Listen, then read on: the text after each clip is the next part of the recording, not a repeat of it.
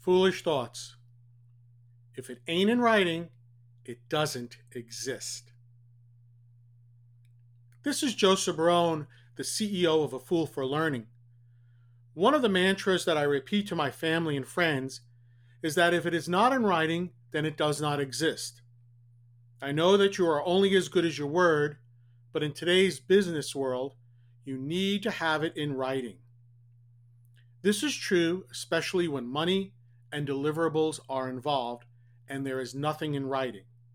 If you have a disagreement, then it becomes a he said, she said, and more than likely, you will come out on the short end of the stick. Let me tell you a little story to illustrate this. Many years ago, the sponsor of a Boy Scout troop that I was associated with held all of the Scout funds.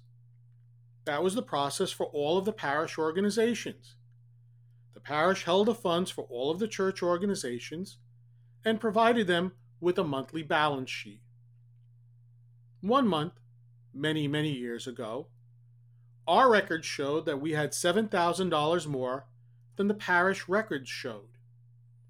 The leaders at the time believed that it was there was no malfeasance, it was just simply an accounting error. As we had our records, the leaders at the time went to the pastor regarding this matter. And the pastor told him not to worry. When you need the money, you will get access to it. The troop leaders took the pastor at his word and went about their business. The pastor died. A new pastor came in we discussed this among ourselves, but we did nothing. That pastor then left, and a third pastor was assigned. Again, we discussed this matter amongst ourselves, but did nothing. That pastor was then eventually reassigned.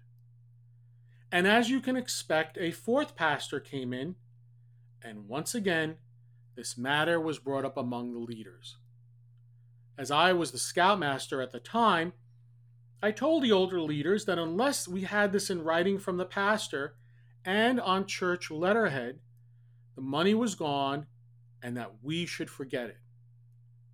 An argument ensued, and it caused much bad blood amongst each other. After a few years, a fifth pastor came in. I was no longer the scoutmaster at that time, and again, this issue came up among some of the leaders. And once again, I told them that unless we had something in writing, other than some old printouts, etc., from 18 years before, we should forget it. But I was told that I was wrong. The former pastor gave his, uh, gave his word on it, and we would get our money. Therefore, some of the leaders went to the new pastor to discuss this. And what did the new pastor tell him? Well, he said he did not believe that the scout leaders were lying, but unless they had something in writing, he did not feel obligated to turn over $7,000 to the scout troop. The new pastor felt it would be fiscally irresponsible of him to turn over the money unless there were some well documented written records, as opposed to some old printouts from 18 years before. The auditors would be all over him if he simply turned over the money. And so, as I predicted, the money was gone. As I said, if it ain't in writing, it does not exist. This is Joseph Barone, the CEO of A Fool for Learning, signing out. Remember, Semper Gumby, always be flexible.